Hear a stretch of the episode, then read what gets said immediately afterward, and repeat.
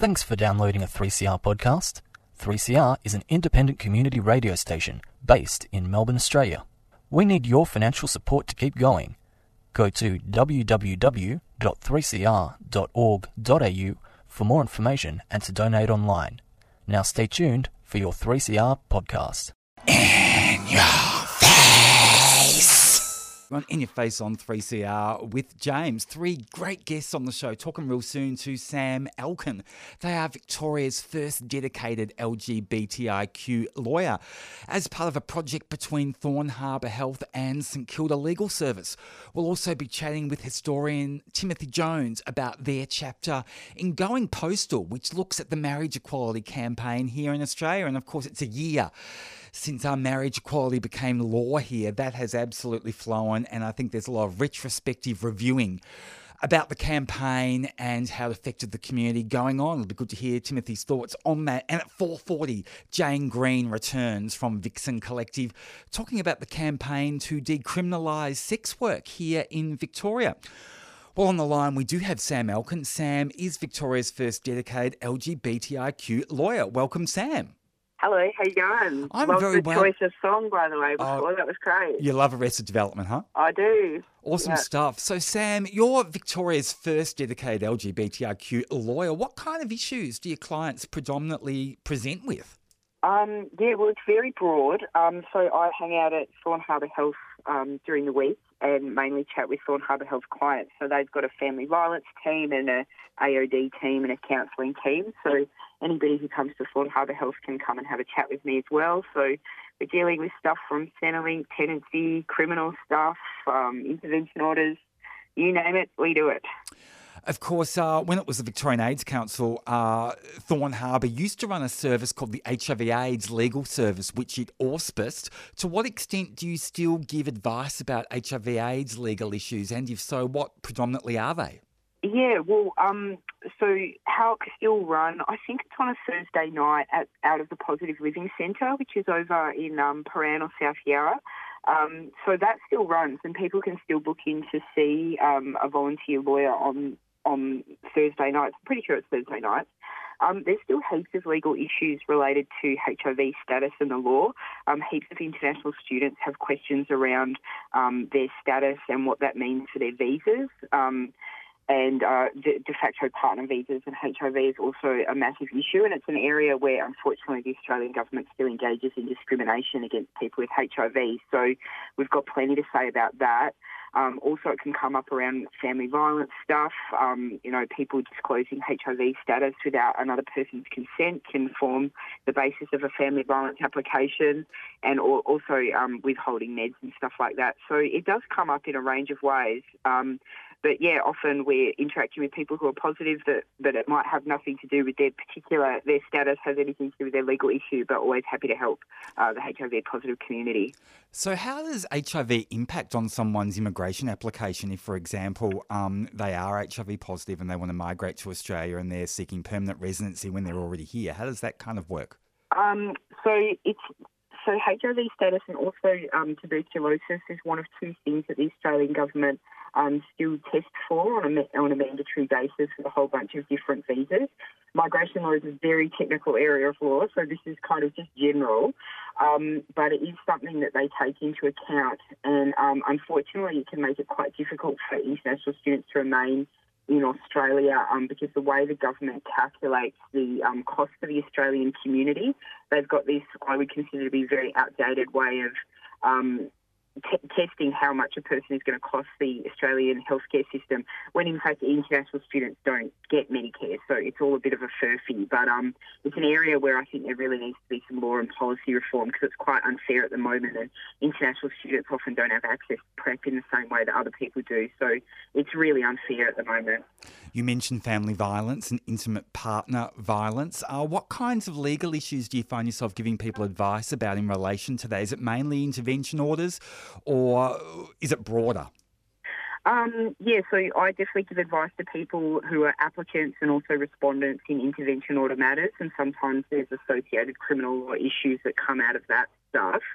Um, I think that sometimes um, the Victoria Police kind of struggle to deal with LGBTIQ family violence in some ways when it doesn't fit the, the typical narrative of um, you know, gendered violence, um, where we see, you know, the women, woman being the, the victim and, and the cis male being the perpetrator. I think Victoria Police can sometimes get a little bit confused about the, the quirks and difficulty, uh, differences of our community, and sometimes um, I find that intervention order applications fail um, on that first day so people don't get the interim orders and are really frustrated and feel like the police don't understand where they're coming from, that the courts don't understand where they're coming from. So I think there's a real role to play for an LGBTIQ specialist service, both a family violence service and also um, legal representatives to actually explain how sometimes things look a bit, little bit different in our community and play out in different ways. So it sounds like you spend a lot of time sitting down with clients, giving face to face advice. To what extent do you take on casework? Yeah, um, I do one-off advice either by the telephone or um, here in person at Thorne Harbour Health, and I also do plenty of casework as well. So my background is like civil law, so I love discrimination law and Centrelink and NDIS cases and stuff like that. So I'll definitely take on cases as long as it's something that I'm uh, competent to do.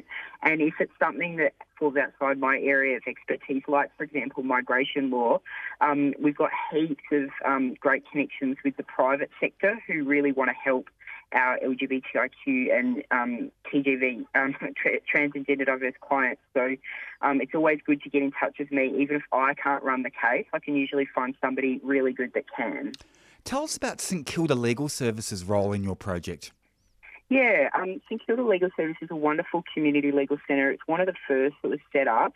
It's had a long-standing relationship, um, in particular with the sex worker community. There's traditionally been a sex worker community down in St Kilda, and um, we've we're proud of all of our law reform and policy work we've done um, as allies of, of that community. Um, we do family violence stuff over in Moorabbin, and we've also got a great drug outreach lawyer, Lloyd, who um, provides legal services at like crisis accommodation services and things like that. So we're a service that really likes to get out there and in the community. We don't like to be in the office too much. We try and go to where the people are instead of waiting for them to come to us. So tell us about the advice that your service gives LGBTIQ sex workers. I read somewhere that over 60% of our sex workers in Australia identify as LGBTIQ. Do you find that the licence system here in Victoria makes it quite a complex legal issue?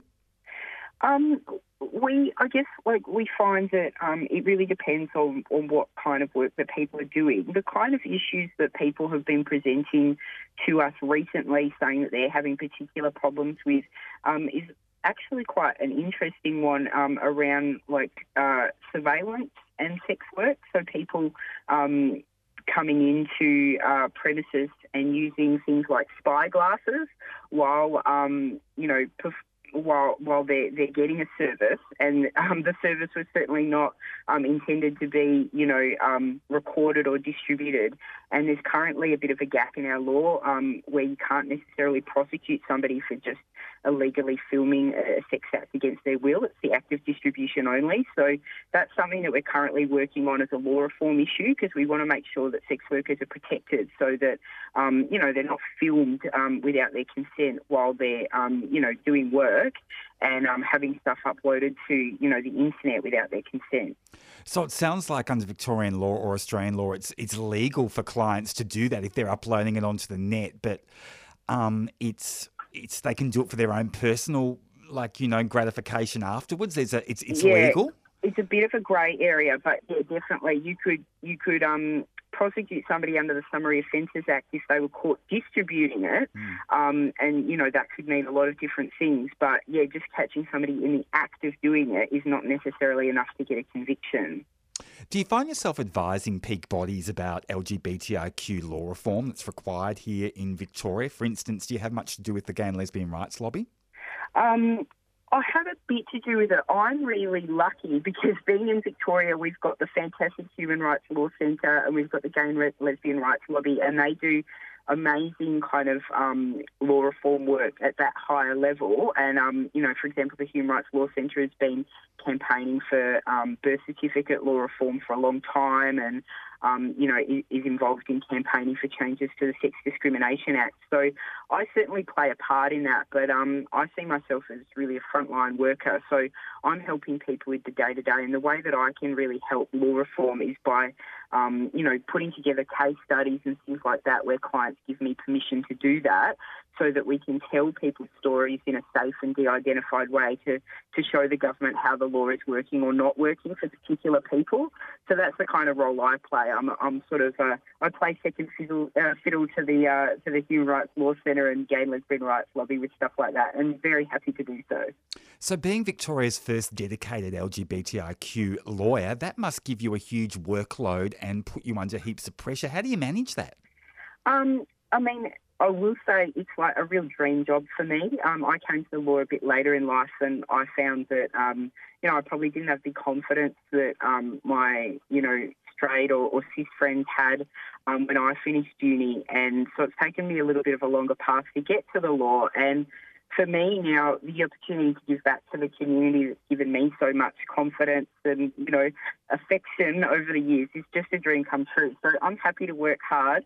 Um, I'd love to have more support and I'm always looking for like volunteers to come and help out if they're law students or even social work students or anything like that. If you're interested in that stuff, come and chat with me. But um, yeah, it's it's great working at Thorne Harbour Health as well because there's a bunch of really um, you know wonderful committed uh, people that, that are kind of doing the same stuff that I'm doing, but in a health space. So it's a wonderful partnership, and it yeah it gives me a lot of inspiration. So how can people access your service? Um, you can just shoot me an email um, for a start. My email address is sam at skls.org.au, or if you look on the St Kilda Legal Service website, um, you'll find our details. And I've also just launched our Facebook page, which oh, is awesome. LGBTI Legal Service. Uh, we couldn't put the Q on for some reason. Facebook wouldn't let us. Um, but we're also running a um, sexual harassment survey um, for the LGBTIQ community at the moment. And we'd be really keen for your listeners to check that out on our Facebook page and do that because um, we want to uh, submit something to the Australian Human Rights Commission inquiry into sexual harassment because I suspect it looks a little bit different um, for LGBTIQ people as well, and so we want to capture that. Is that what your clients are telling you? Are you noticing an increase in people reporting sexual harassment, and that really fuels the need to contribute to that inquiry? There's definitely been a, a, significant increase across the board um, since the Me Too movement started, which is absolutely fantastic. And I think a lot of people now, um, you know, whether they're um, you know, queer, trans, or anything else, um, are starting to think in a different way and perhaps in a bit of more of an empowered way about the experiences that have happened to them in the past.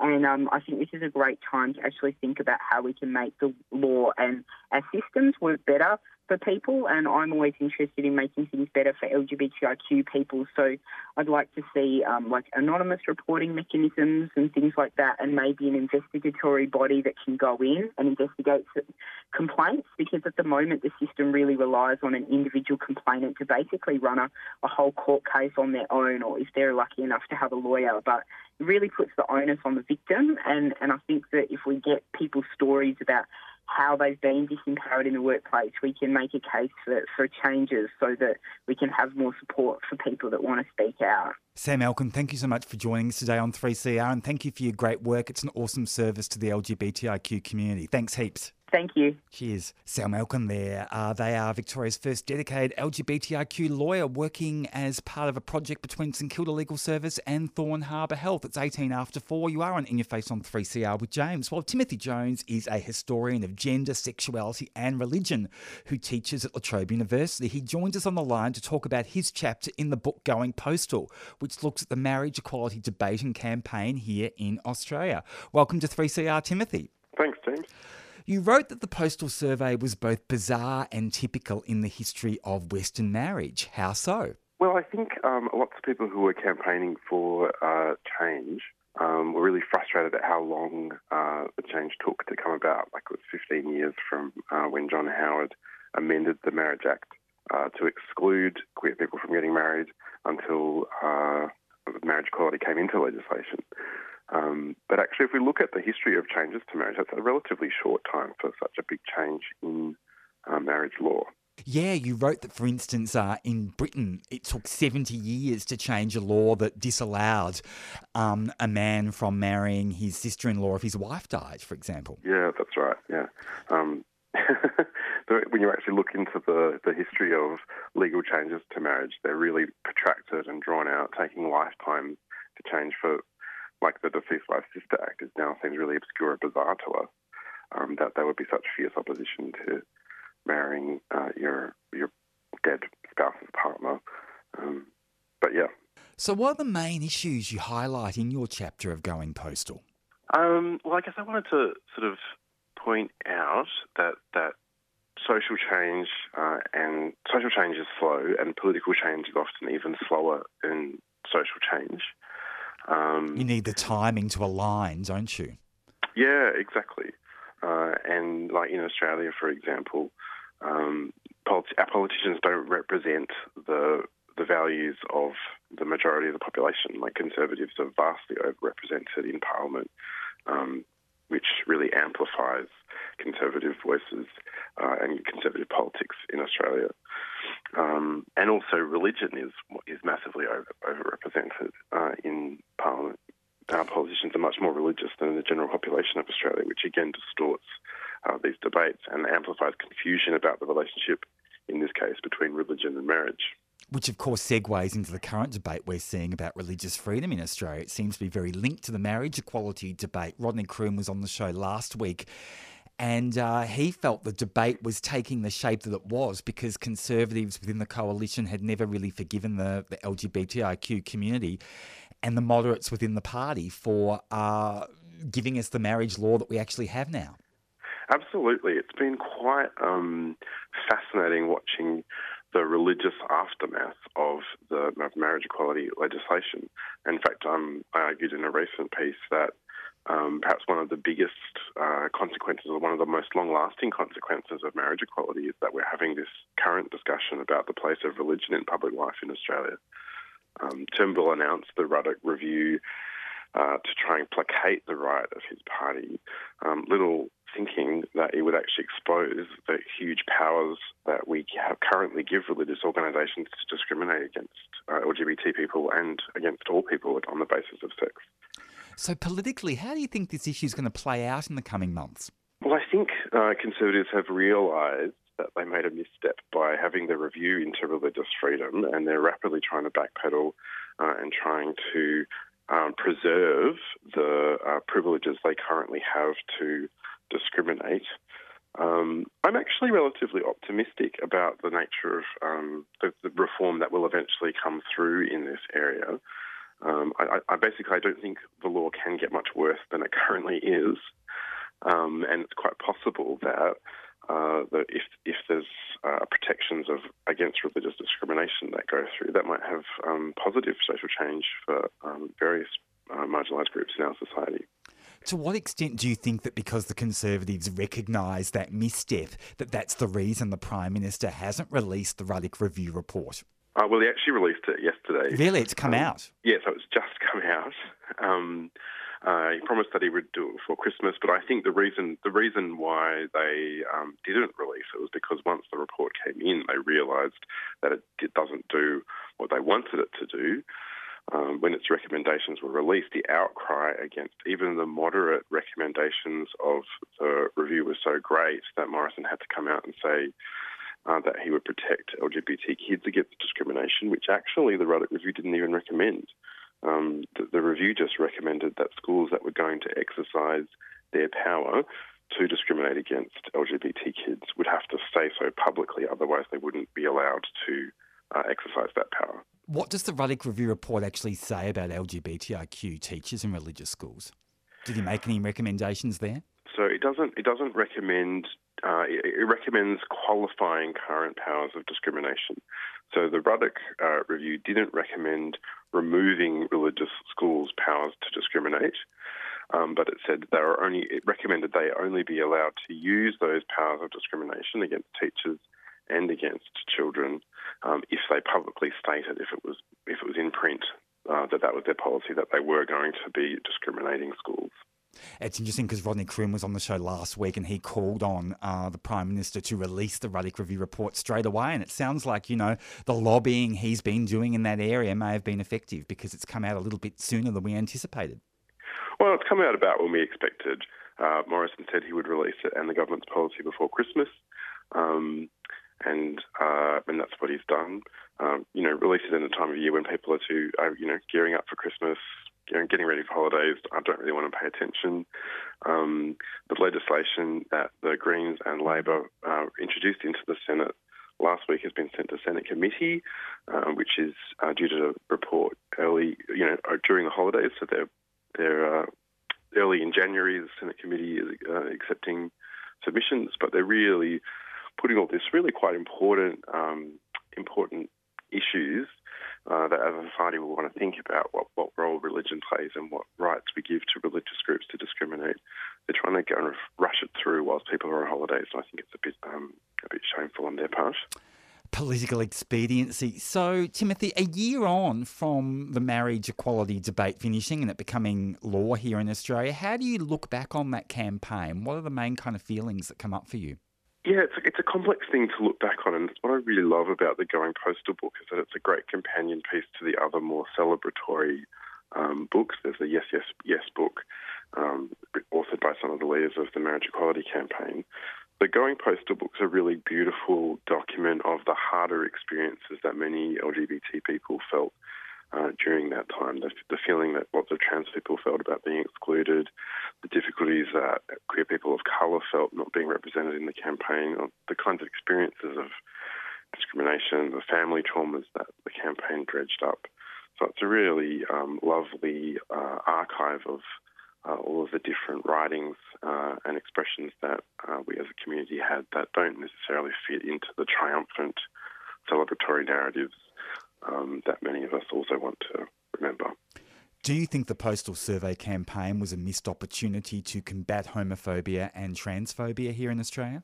Uh, I probably wouldn't phrase it in that way. Um, I mean, I think the Postal Survey was a stimulus to massive homophobia and transphobia in the community. Lots of people uh, were under attack, but the, the survey uh, legitimised uh, a lot of uh, conservatives to express uh, homophobic sentiment. Was, was it a lost opportunity? Um, yeah, I just think it was an opportunity. It was an added opportunity for homophobia and transphobia. So, uh, yeah, I probably just reversed the question on you. So, Timothy, who were some of the other authors that are actually published in Going Postal, and did any of them have opinions that vastly differed from, from yours on, on marriage equality here in Australia and the and the campaign? So there's about 50 authors in the wow. book.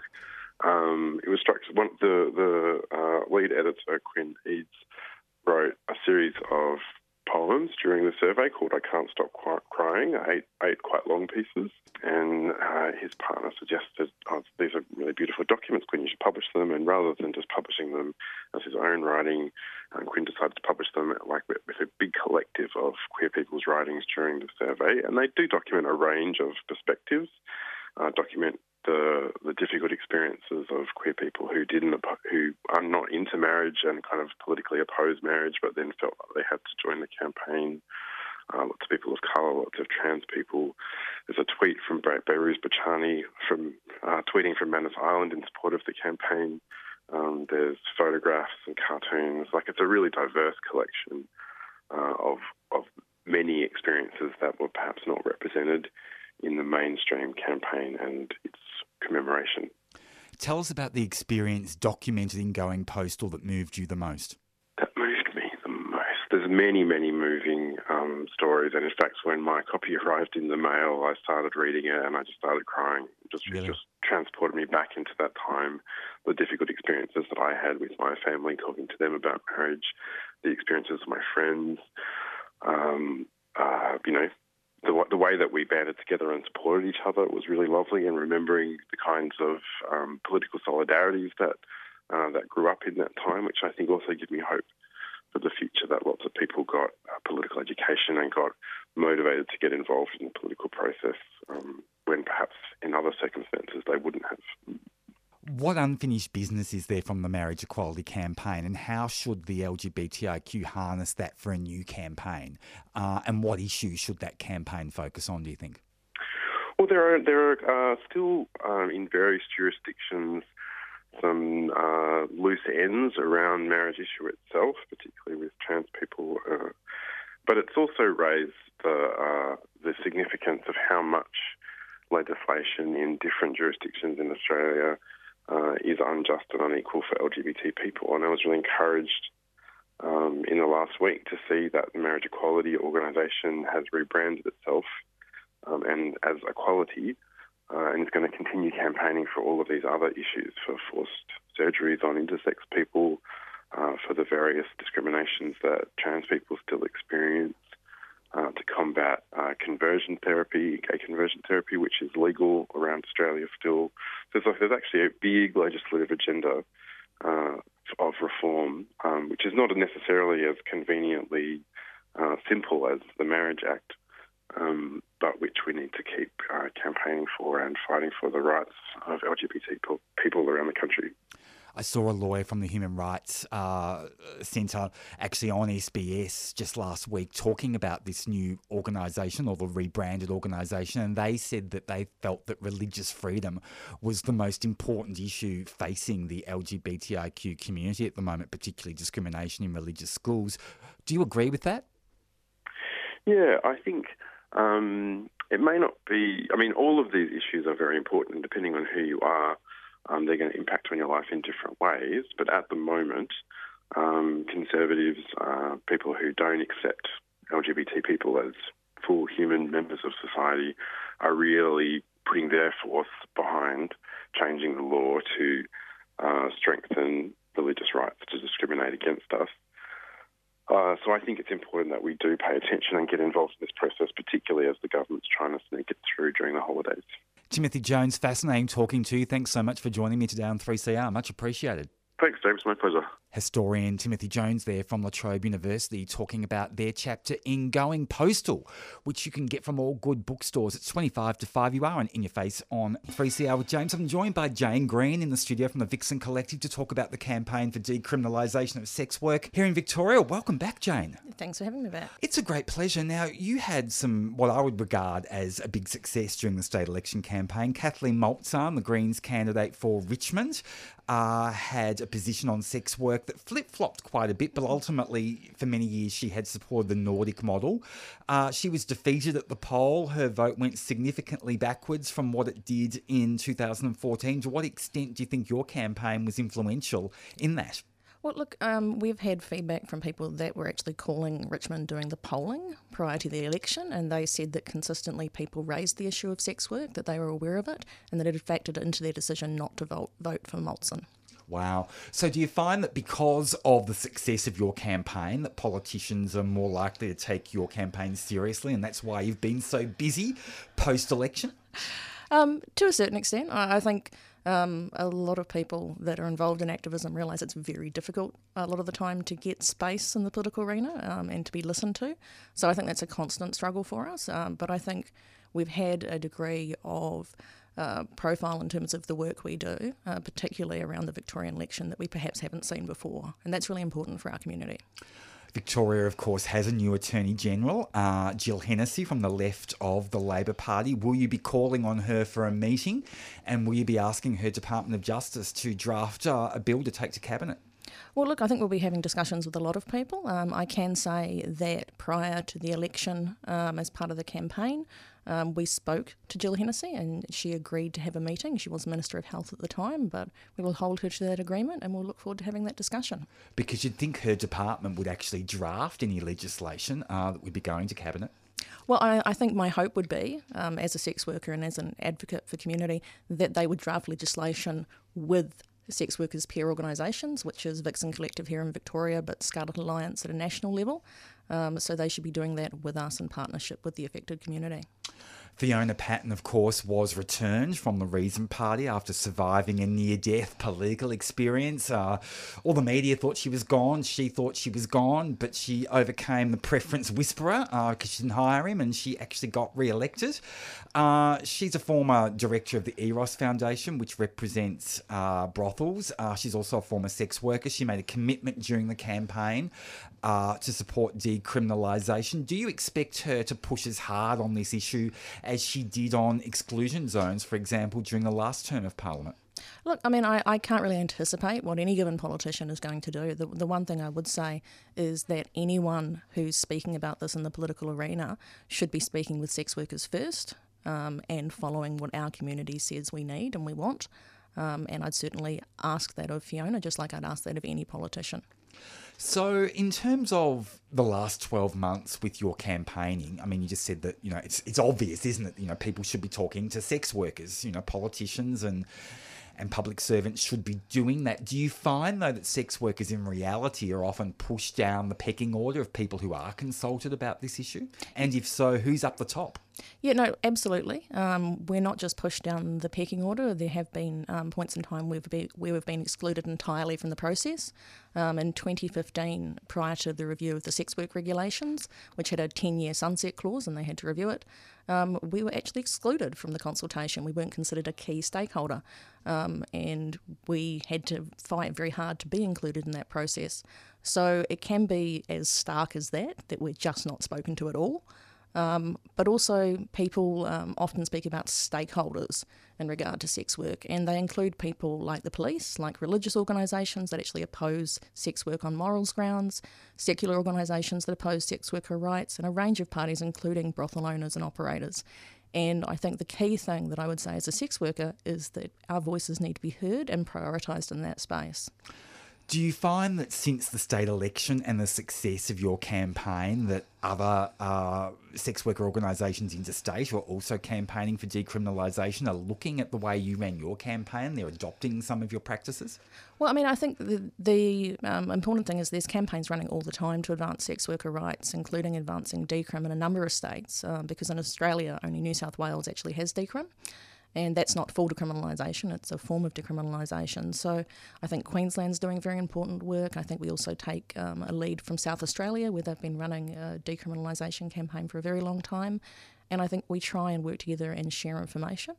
I know that on a personal level, I think we've been very successful in terms of raising our issues up towards the election this year, and I think we'll be sharing that with other sex worker organisations as well as building on great things that they've done often for law reform change and, and significant public policy change, there has to be that political will, obviously, but there has to be that window of opportunity. The planets have to align. Do you feel that your planets are aligning? Uh, do you feel that um, that window of opportunity is there for sex worker activists to achieve decriminalisation in this term? And what do you think's created that window of opportunity, if it exists? Um, I think there is a window of opportunity. Um, I think what has created that window of opportunity is very hard work by Victorian sex workers to raise our issues and to speak out. Um, so we can absolutely get a lot done, but we do need to constantly fight to keep our voices in that space and to actually get a seat at the table when discussions are happening. So tell us a little bit about the history insofar as the timing is concerned of sex worker activism in Victoria. When do you think the birth of the sex worker law reform activist push actually began? What was that defining moment and when do you think? Oh, sex workers have been fighting for our rights here in Victoria and around the world for decades. forever. We've always been, I mean, and much like other workers and other industries, um, it's a continual process. I don't think you can point necessarily to a, a specific starting point. I mean, a major landmark sort of um, times for pushing sex worker rights globally have been um, the Lyon protest in France, which was in the 70s, um, if my memory serves me. So there's been a number of pivotal events. Um, I think the fact that Victoria was the first state or place in the world to have a funded sex worker organisation, um, which makes it all the more depressing that we don't have a funded sex worker organisation in Victoria now. There's certainly some landmark um, things that have happened, but it's a continual struggle. So it sounds like another window of opportunities perhaps for that funded service. Yeah, absolutely. And look, we're the only state in the country that doesn't have a funded peer based service, um, and it's just not okay. Uh, Vixen does a lot of work. Um, we actually did statistics for 2017 recently, and we had 3,393 occasions of direct peer support. Wow. We're doing that as an unfunded organisation, and we need to do more, and we need to have funding to allow us to do more for our community. Yeah. So what can we expect you to be doing for the community in terms of your activism in the coming months? Um, everything we currently do and more. Uh, we do direct peer support and peer education. We do outreach. We do community education. We work with other community peer organisations. Um, but yeah, we will be absolutely campaigning for decriminalisation. And the one thing I can say to people is get out there and support sex workers, turn up at rallies, turn up at actions, boost our, our content on social media. Um, and if there are people out there working with organisations uh, who don't support sex worker rights, get in touch with us because you should support us and you should do it publicly. I was talking to Jared Bartle on the show a couple of weeks ago. He ran for Albert Park uh, in the state election. He he was pushing for decriminalisation of sex work, and he said he spoke to numerous Labor people who were very interested in the issue from a workers' rights issue, a trade union type perspective. Have any unions reached out to the Vixen Collective and, and other groups pushing for law reform here in Victoria in recent times? Well, it's interesting Jared would say that because he actually works for Eros, which is the Owners, Operators and Adult Retail Association. I didn't realise that. Yeah. Um, so, but I mean, look, it's absolutely a workers' rights issue. Uh, we've had tremendous support um, from the unions in the last year. Um, that's factored a lot in terms of the frontline work we've done protesting Kathleen Maltzahn uh, running for the Greens. And we need allies, we need supporters to turn up and stand with us. Kathleen Maltzahn, of course, has run three times for the Greens for Richmond. Each time she's lost to the incumbent Richard Wynne. Uh, do you think they'll run her again, or do you think they'll give up? I'd certainly hope that they won't run her again. Um, I mean, look, the feedback we have is that this should be the last time, but those are discussions we'll have with the Victorian Greens. Um, because they really shouldn't be running someone who has views that so diametrically oppose their own policy platform, um, or someone who just doesn't believe in workers' rights for all workers. That's fundamentally incompatible with who the Greens are, and I really was shocked that they ran her again. Do you think that they may move her to a seat that's perhaps winnable, but uh, in an electorate where this issue may not cut through the same way that it did in Richmond here in Melbourne? Um, look, I don't think it would be wise of them to do that. Um, we will follow her and campaign again. And I mean, I, I said to the Greens um, prior to the election, um, a good year before the election, that they shouldn't run her, that she should have failed on probity um, as someone they shouldn't be running as a candidate anywhere. Um, and that we would make sure she didn't win. And I'd say that stands. I think sex workers and our allies in the community will be much angrier if she runs a fourth time, and the Greens should know that by now um, and it should have the good sense not to do it another time. So, how is this work affecting you personally? I mean, you're one of the public faces of, of the campaign. Uh, you were saying off mic that you know things haven't slowed down after the after the November 24 election. Um, how are you holding up with all of this? I mean, you seem great, but but what kind of a toll does it take on you personally? Um, I'm tired, but I'm still going. Um, I mean, I look, I, the one thing I always emphasise to people is because I'm out as a sex worker, um, I am a public face of the campaign here in Victoria, but I'm just one face among so many people that do this work on the ground every day. Um, but yeah, I think I was expecting things to perhaps get calmer after the election, and they haven't, but that's probably a good thing. It means more people are talking to us and reaching out. Do you find more sex workers are perhaps, you know, emboldened by the success of your campaign and feel perhaps like they can also um, step up to kind of, you know, join you in this in this public face approach? Yeah. Absolutely. Um, I think uh, sex workers supported our campaign um, right across Australia. Individual sex workers supported us on social media, and that was a big part of our success in mm. terms of this election cycle. Um, I think there's real issues with how or whether uh, social media is a friendly environment for sex workers anymore, particularly with changes coming in on Monday, I think. With uh, Tumblr. Now yes. tell us about that. So, um, a lot of different social media platforms have made changes to their content policies because of the FOSTA and SESTA laws brought in mm. in the US. Uh, Tumblr is just the most recent. And it's very unfortunate, not just for sex workers, but I think for a lot of marginalised people, um, for LGBTIQA plus people on Tumblr, um, for people of colour, uh, for people from a whole variety of sexual subcultures that are now going to have their content removed um, and not be able to discuss things that are relevant to their lives in the way they have before. And I think we should be all concerned about online censorship because often uh, sex workers are sort of the canary in the coal mine for this sort of stuff. Um, and it affects people much more broadly than just our community. It seems like a very punitive policy. I mean, uh, you know, it's not about soliciting; it's it's it's it's banning sex workers from uh, sharing their personal experiences, about pushing for law reform, about showing the human face. Um, do you think that's a fair term, punitive? It seems like that to me. No, it is punitive, absolutely. And, it's not just about um, content that relates to sex work in terms of people running their businesses and advertising. It's really important content where um, sex workers share safety information, where we network as a community, where we speak about our rights and what our lives are like. And to have that wiped away um, is really scary. So, where is Tumblr based? What jurisdiction is it in? It sounds like sex workers in Australia really have no influence over over challenging this this policy at all. No, I, I think sex workers um, across the board have a lot of problems with challenging these sorts of policies. I think a lot of this um, has come about because of the change in US laws, but I mean, we've faced pushback on social media platforms before. Um, certainly, in terms of Twitter, there have been concerns with shadow banning of sex work related content for a long time. Um, Is that why there's often code with sex workers, perhaps on Twitter? Look, I, I think there's there's code um, for sex workers, but there's also um, other communities that have used used code um, and you know words that aren't explicit about what they're talking about um, because of bans on content and discrimination um, and the stigma attached to what they're doing. And I think there's that crossover between LGBTIQA plus community and sex workers where we've faced a lot of the same issues, and there's a massive overlap between our communities. So, which sites are the worst? You mentioned Twitter. I imagine Facebook isn't great. No, Facebook isn't great, um, and I think we really are going to see this play out. Um, it certainly played out this year, but the laws in the US actually officially come into force um, in January.